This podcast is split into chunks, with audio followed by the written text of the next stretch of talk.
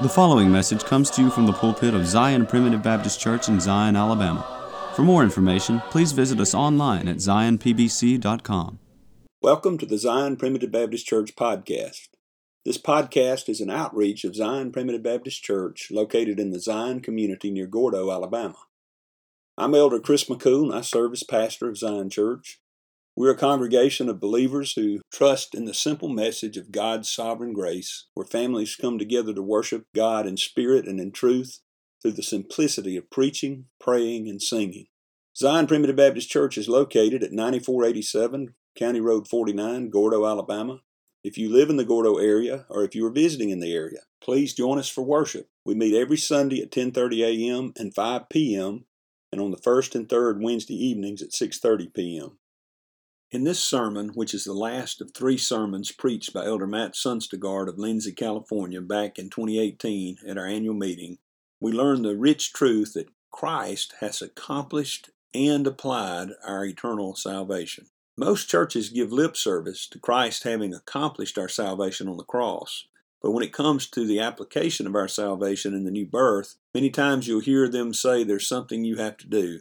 In this message, Brother Matt makes it clear from Galatians chapter 6 that Christ has both accomplished our salvation on the cross and applied it to us in the new birth, solely and wholly of Himself. I hope you'll join us today for this rich sermon about the one who has accomplished and applied our salvation.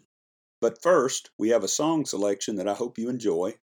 After the song, please stay tuned for another message of God's sovereign grace from the Zion Primitive Baptist Church pulpit. As I travel through this pilgrim land, there is a friend who walks with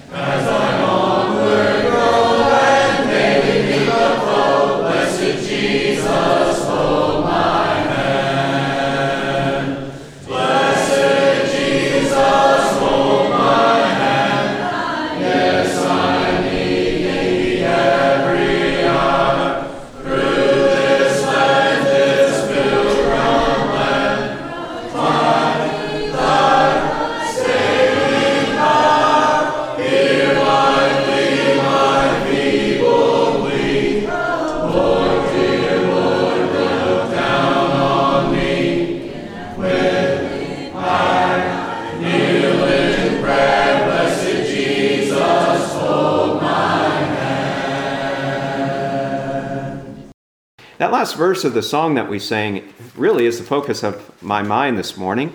Triumphant grace and man's free will shall not divide the throne. Amen. For man's a fallen sinner still, and Christ shall reign alone. Amen. Galatians chapter 6, if you turn with me, I'd like to start at the end of Galatians and just read, if you will, as I've been studying the book of Galatians, what I, what I see to be a, a summary statement of the lessons that he's teaching to the church at Galatia that I believe are, are very important and practical to us today. And we'll go ahead and start in verse 12 of Galatians chapter 6. And let's just start in 11, that's a better place. Verse 11 You see how large a letter I have written unto you with mine own hand. As many as desire to make a fair show in the flesh, they constrain you to be circumcised, only lest they should suffer persecution for the cross of Christ. For neither they themselves who are circumcised keep the law, but desire to have you circumcised that they might glory in your flesh. But God forbid that I should glory, save in the cross of our Lord Jesus Christ, by whom the whole world is crucified unto me, and I unto the world. For in Christ neither circumcision availeth anything, nor uncircumcision, but a new creature. And as many as walk according to this rule, peace be on them and mercy upon the God of Israel. Here, I believe we, we see a summary statement of what he's taught to the church at Galatia. And he says, As many as follow this rule, that walk according to this rule, peace be on them and mercy to the God of Israel. Amen. You know, when I came here this weekend, it was like going to church at home in many regards. And there's some essential truths that I believe we have in common that, that we can rejoice in together about who our Savior is and what He has accomplished. And he summarizes these, these two ideas I'd like to look at this morning that he says that our glory, that for God forbid that I should glory save in the cross. Right. Thinking back to what Brother Mason mentioned I believe it's Friday night. But save in the cross of our Lord Jesus Christ. And that has practical implications because he says, By whom the whole world is crucified unto me. Right. But then he also says, For in Christ Jesus neither circumcision availeth anything, nor uncircumcision, but a new creature. And if you will, he's focusing our mind on who has accomplished salvation and who has applied the salvation. Right. And I'll just give you the moral of the story. it's only God who has done that work. Amen. Both the accomplishment of salvation upon the cross of Calvary and the application of salvation when we're born again is fully the work of God. And just to consider that for a few moments this morning and, and to refresh our minds in this wonderful truth and the confidence that it gives us both for eternity but also for time, Yes. uh, I pray that you would, you would just pray for the time we consider this theme. The book of Galatians is a harsh letter because it's written to a church who had, who had been, if you will, deceived by false teaching. Right. And you say, well, what's this circumcision business? And all that is was an outward sign for the Israelites that they were the people of God. It was a, a symbolic sign. But there were those that came after the Apostle Paul who said, you know, this grace that the Apostle Paul has taught you is wonderful.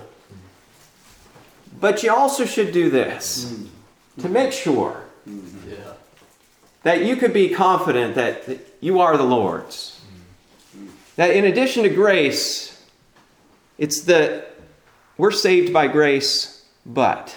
Right. Yeah. And men through different ages might put a different thing in that blank spot. That's right. We're saved by grace, but. And anytime a condition is added, Yeah. the condition is placed on us. Yeah. Yes. That's right. whatever the condition is. And in this case, the condition was you're saved by grace, but you need to be circumcised. Yes. That's not what our conditions are we hear in this modern day and age. Right. Uh, it, you're saved by grace, but you need to believe, Yeah. but you need to accept, Right. Yeah. but you need to remain faithful, but you need to be baptized, but you need to join the church. Whatever the condition is, I believe at the root cause it's the same um, error. Amen. That you're saved by grace, Yeah. but. And I love the point Brother Mike made yesterday from Romans chapter 8 when he said that if God is the, the sole worker in foreknowledge and the sole worker in glorification, then he's also the sole worker in the causing, in the calling and the justification That's right. That both in the eternal salvation that was accomplished upon the cross and the application of that salvation, both are the works of the Lord. That's right. And we need to, have, to pray that we might maintain a clear understanding of that in our lives. Uh, in Galatians chapter 2, uh, Paul says in verse 21, uh, and I, this may not be wise, but we'll look at several portions uh, in the book of Galatians just to get an overview. And he says, I do not frustrate the grace of God. For if righteousness came by the law, then Christ is dead in vain. If righteousness came by the law, then Christ is dead in vain. And when we look at this theme of both the accomplishment of salvation on the cross and the application of that in the new birth, it's totally of the Lord. And, and for whatever reason, it's on my mind to go backwards. So I, am a little backwards. I'm from California, so y'all probably realize that by now. A little backwards. Um, let's look at the new creature first. Because I think that's where, in our day and age, uh, the majority of the, the conflict comes in is, right. is how do you become a child of God? That's right. We heard this weekend from Brother Mike that that's one of the ways is by adoption, mm-hmm. which there's a choice made by God. Yeah. But not only are we children by adoption, we're also children by birth. Mm-hmm. We've been born into his family. That's right. And all of the pictures that we have of the new birth in Scripture focus on the fact and give us a picture that it's God alone that is operating. Mm-hmm. Whether it's adoption with the parents choosing the child, right. whether it's the new birth with being born into this world. Ask your mom, how much work did you do to be born into this world? It's solely the work of God. That's right. And in Galatians, we read this theme several places, and I want to just pick up on it. And, and some will, will go to verse 26 in chapter 3. And I'm going to read this verse, and then we're going to circle back to it. And this is after him explaining, as we mentioned yesterday, that the law was never meant to make us righteous. You know, when you read the law, do you become convicted that you haven't measured up? Mm. Because it's our schoolmaster to bring us to yeah. Christ, yeah. that we might understand that we're sinners. Right. Now, if the law's purpose is to teach us that we're sinners, what does it tell God about us? if it doesn't even justify ourselves in our own minds that we're righteous before God, how can the law or a principle of law justify it to the most holy and righteous God of heaven? Mm. If it can't even convince me that I'm righteous before God, right. it surely is not going to convince the all seeing, all knowing God of heaven yeah. right. that I'm righteous. Then he says that for in verse 26, after saying that um, that the law doesn't cause us to understand that we're righteous, but rather that we're unrighteous, he says, "For ye are all the children of God by faith in Jesus Christ." Now, if we just pull that verse um, out, I believe we're, we're, missing the lesson that the Apostle Paul is teaching in this context. Um, but that's where a lot of this of our brothers and sisters in Christ get stuck on that through faith, we become a child of God. But this process is explained to an extent in Galatians chapter in Galatians that I'd like us to look at this morning. First of all, if you read just a little bit further down, it says, But when the fullness, this is in chapter 4 and verse 4, that we were children, that when we were children, were in bondage under the elements of the world. But when the fullness of time was come, God sent forth his Son, made of a woman, made under the law, to redeem that, them that were under the law, that we might receive the adoption of sons that we heard about this weekend. And then he says, And because ye are sons, yeah. because ye are sons, God hath sent forth the Spirit of his Son into your hearts, crying, Abba, Father. Hmm. Because you are sons, God sends forth the Spirit of His Son into your heart, crying, Abba, Father. Right. Mm-hmm.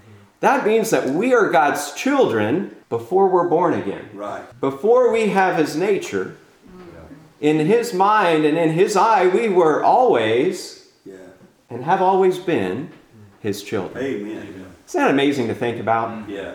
That when all we had was the nature of Adam, He still looked at us and said, that's my child. Mm. And then in His mercy, He sends His Spirit and vitally quickens us and makes us alive in Christ Jesus. Mm. You know, that's the other picture of the new birth, is that of resurrection. Yeah. When He speaks and we live. In Galatians, he focuses on the picture of creation. Someone made a comment this week that uh, about that other scientist, the name not coming to mind, and you know, we're not about him today, then we're about Jesus Christ. so let's focus on what he did. Um, but the fact that Christ created this entire universe out of nothing. He didn't just take something and make it wonderful, Right. but he took nothing and created the universe in which we live. And in Galatians 6, he says that it's not about whether you're circumcised or uncircumcised. It's not about what you do, you've done, but it's about what Christ has done in creation. Mm-hmm. That the same principle of creation, that as the universe was created from nothing, yet now it exists. You know, our new birth's the same way. That's right. There was nothing. Amen. There was no spark of spiritual life within us. Right. Yet God created that life where there was nothing. And He says that you are a new creature, created in Christ Jesus. In 2 Corinthians, Paul puts it this way Therefore, if any man be in Christ, he is a new creature. Old things are passed away. Behold, all things are become new. And all things are of who? 50% God and 50% you, 99% God and 1% you. But all things are of God. The entirety of that work of creation is of God. Amen. Now that makes me happy mm-hmm. Yes. Me too. because when I even build something, I'm not a builder and it falls apart really quickly. But even the best builders of our day and age, someday those monuments and those buildings will wax old and decay. That's right. Yeah. But our creator of the universe, that sustains this universe by the power of his word, will sustain his creation that is within you. Because he is the sole creator of that. And he says that because we are sons, God has sent forth the Spirit of His Son into your hearts, crying, Abba, Father. Therefore, we're no more servants, but sons, and if a son, then an heir of God through Christ. But what about that verse that says, For ye are all children of God by faith in Christ Jesus? Well, he also teaches another principle in Galatians of where faith comes from. At the, uh, in Galatians chapter 5, he says that the fruit, first he goes through the works of the flesh. And you know, while all things are new, our entire existence has changed when we're given that new creation, we still maintain some baggage from the old nature. That's right.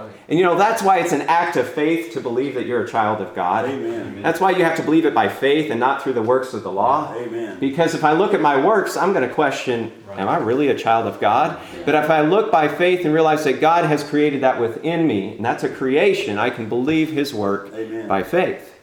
And he talks about the works of the flesh, but then he talks about the fruit of the Spirit. He says the fruit of the Spirit is love, joy, peace, long suffering, gentleness, goodness. Listen to this one faith. The fruit of the Spirit is faith, meekness, temperance. Against such there is no law. Now, folks, where I where I'm from, if I'm sure you've heard about it, but um, there's a lot of trees, and in our area, the majority are orange trees and olive trees. Uh, used to be a lot more olive trees, but now it's primarily oranges. And then you all have those little cutie tangerines. I don't know. It might come up from Florida. We're so far east this way. But in our area, we have the little trees like that with the little tiny oranges. But the principle of bearing fruit is that from an orange tree, you only get an orange. From an olive tree, you only get olives. That's right. But what comes fruit first? The fruit of the tree. It's like the old story what came first, the chicken or the egg? Yeah. Yeah. You know, Christianity has an answer to that. That's right. Amen.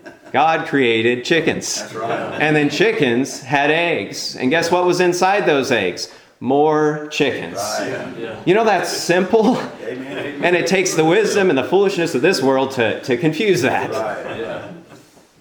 It's the same thing in spirit in, in spiritual life as it is in natural. We bear the fruit of the Spirit because we have the sp- Spirit within us. So before we can have faith, we must have the Spirit. And why do we have the Spirit? Because we are the children of God, and God has sent forth His Spirit into our hearts, which enables us to have faith, which enables us to see that we are the children of God. Amen. So you see, by faith, for you're all children of God by faith in Jesus Christ. How do you this morning understand that you are a child of the Creator of this universe? You're going to have to believe it. That's right. That's right. You're going to have to read God's word, hear the preached word, and believe it. Feel that conviction in your heart, that Spirit speaking and crying forth, Abba, Father. Right. Otherwise, I have no right or claim to say that I am a child of the Creator and God of this universe. Amen. And so, the creation, this new creature that we're blessed to have in our nature, is solely a work of God. Then I want us to back up and, and speak of, of the other portion of this. And so, if you will, that's the application of the work of what Jesus did upon the cross. And Paul says, But God forbid that, back to ver, or chapter 6 and verse 14, but God forbid that I should glory save in the cross of our Lord Jesus Christ, by whom the whole world is crucified unto me, and I unto the world. For in Christ Jesus neither circumcision nor uncircumcision availeth anything, but, but a new creature. He says, God forbid that I should glory save in the cross of our Lord Jesus Christ. I like what was mentioned this weekend that there's no power in the wood Right. of the cross. Right. You know, some will say throughout history, well, I've got a piece of the wood mm. of the cross. You know, and when I studied that in, in history back in college, they ended up with so many pieces of the cross that they could probably make a hundred different crosses. it's not in the wood of the cross, but it's in what occurred at the cross. Amen. Right. That's right. I believe it's a noble idea to want to help the Lord. And I believe we're supposed to labor in His kingdom. Yeah. But when you look at the scene of the cross, it narrows your focus. Amen. Yeah. Approaching the cross, and before the cross, there were disciples that followed after Christ. He sometimes was among the multitude. But as you go towards the cross, what you see is not those that run to him, but those that run from him. Right. And your vision becomes focused on one man. Yeah. You say, but there were three crosses. Well, for a while, you're interested in the other thieves on the cross.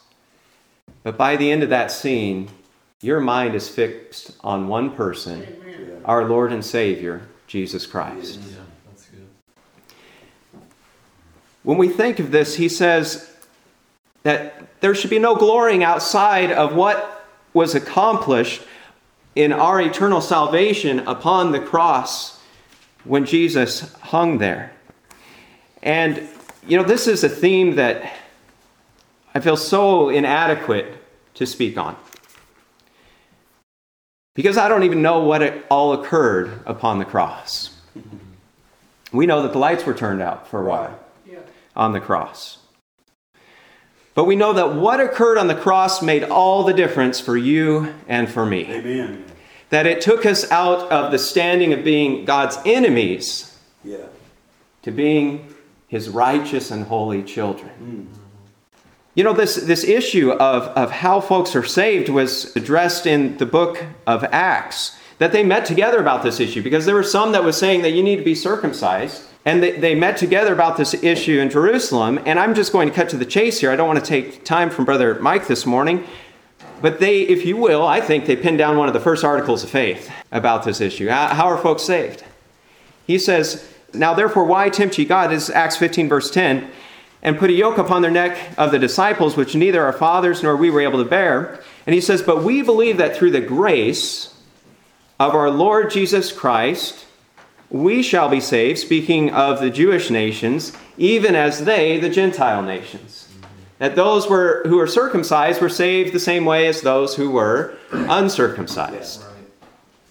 Now, this would have been the perfect place to say that we believe that they will be saved through faith or through accepting the Lord, but he says that we believe that they will be saved through grace Amen. in the same way that we are saved. Amen. And grace is the work of God. That's right. Solely the work of God. And they come and they settle this issue. And I pray that the Lord's people might be settled on this issue today. Amen. That no matter what your background is, the way that you are saved eternally is the same. That's right. For the person who's heard the gospel and the person who hasn't heard the gospel. right. To the person who knows the name of Jesus and the person who doesn't know the name of Jesus, right. it is a creation of God. It is the work of God upon the cross of Calvary that has saved us. It is the unmerited favor and grace of God by which we are saved. Yes. Through the Lord Jesus Christ, they shall be saved. We shall be saved, even as they. And what that's saying is that our salvation is no more sure than their salvation, but we're going to be saved the same way, and our hope's the same as theirs. Amen. And when we get to the, the cross of Calvary, we see a great work that, that is done upon the cross. And as I mentioned, you see the focus going just to one man as you look to the cross. And that is a theme throughout Scripture. Um, and it was also brought up in the conversation uh, between Peter, whom I love, and the Lord. And Peter brought this up to the Lord in Matthew chapter 16. As Jesus began to speak about him going to the cross, and he says in Matthew 16, verse 21, From that time forth began Jesus to show unto his disciples how that he must go to Jerusalem and suffer many things of the elders and chief priests and scribes, and be killed and be raised again the third day. Then Peter took him and began to rebuke him, saying, Be it far from thee, Lord, that it shall not that this shall not be unto thee. You know, I can relate with Peter. Peter loved his Lord. He didn't want to see him suffer. But Jesus turned and said unto him, Get thee behind me, Satan, for thou art an offense unto me. For thou savorest not the things that be of God, but those that be of men. Jesus is saying, I'm going to the cross, and this isn't your place to help me. Right. I'm going to accomplish this alone. Amen. I love the verse in Isaiah that says that he has trodden the winepress mm-hmm. alone. There was one that was working upon the cross. God was in his Son reconciling his people back to him. Mm-hmm. And you see that as he goes to the cross, despite Peter's best intentions, we know that he denied the Lord three times. Right. And you see him go to the cross alone. You know, his disciples couldn't even stay awake in the Garden of Gethsemane, but they fell asleep at that point. Mm-hmm. But Christ went to the cross alone. There's a verse, and as we're thinking about the communion service this morning, there's a verse that says that Christ is our Passover. Yeah. When you look at the scene of the Passover, uh, it's such a beautiful picture of what Christ did. As they take a lamb for a family, and that lamb is sacrificed for the family, and then the blood is applied to the doorpost of that house, and then you see that the angel of the Lord passes over in judgment, and that judgment isn't placed upon that house. And sometimes that picture is, is, is spoken of this way that Christ died upon the cross. And if you look at how they would have roasted that, that lamb, it was upon a cross, it was upon a wooden cross. Yeah. Christ died upon the cross, but you need to apply the blood to your hearts. Well, I love that statement that Christ is our Passover. Amen. From the beginning of the Passover to the end of the Passover, Right. it is a picture of Christ. Right. Amen. You see, even the gathering of the family within the house to make sure that they're all accounted for Yeah. is what Christ does. Right. Even the sacrifice that's made when the lamb is killed is a picture of Christ. And I submit to you that, the, the, if you will, the priestly off, uh, office of the father of the family in applying the blood upon the doorpost, that also is a picture of our Lord and Savior, Jesus Christ. right. From the beginning to the end of the Passover service. Amen. Both the sacrifice that was made and also the application of that Right. sacrifice is a picture of Jesus Christ. Yes.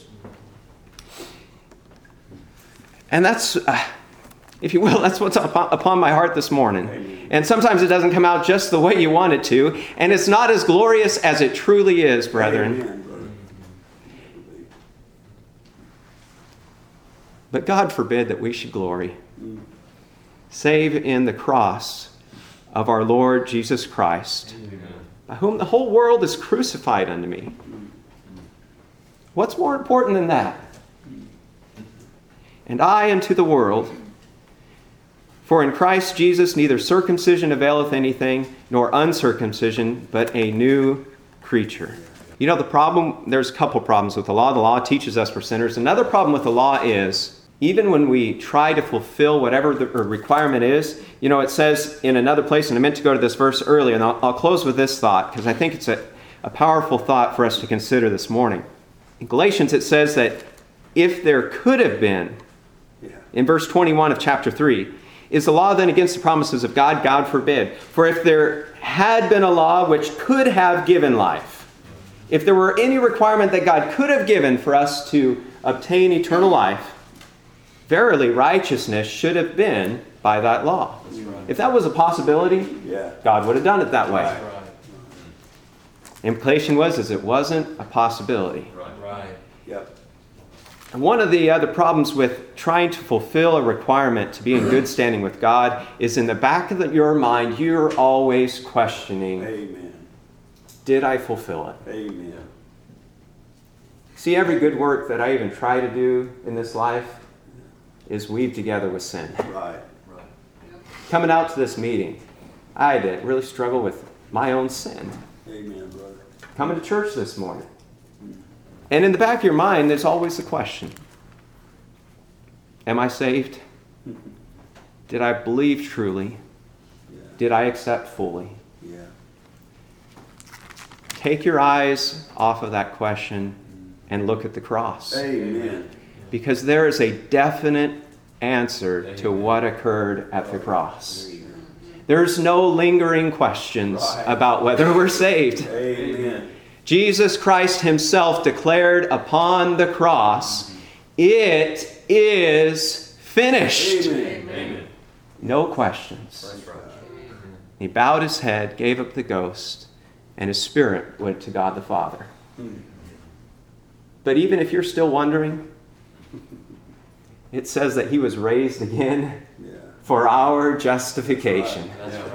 Death had no hold on him, for he was holy and righteous and accomplished the putting away of the sins of his people. Amen. And when he rose again, it was a declaration that we have a righteous standing before God. Mm-hmm. And that gospel comes with much assurance into our hearts. Yeah. We're no longer questioning, but we are rejoicing in the finished work of God upon the cross and his creation within our hearts. I appreciate your kind attention and thank the Lord for the ability and opportunity to worship with you all. Thank you for joining us today on the Zion Primitive Baptist Church podcast. I hope the message has been uplifting and beneficial to you, and that the Lord will continue to bless you to grow in grace and knowledge of the truth. Join us again tomorrow for another message of God's sovereign grace. If you would like to subscribe to our website, please go to www.zionpbc.com and sign up for email updates.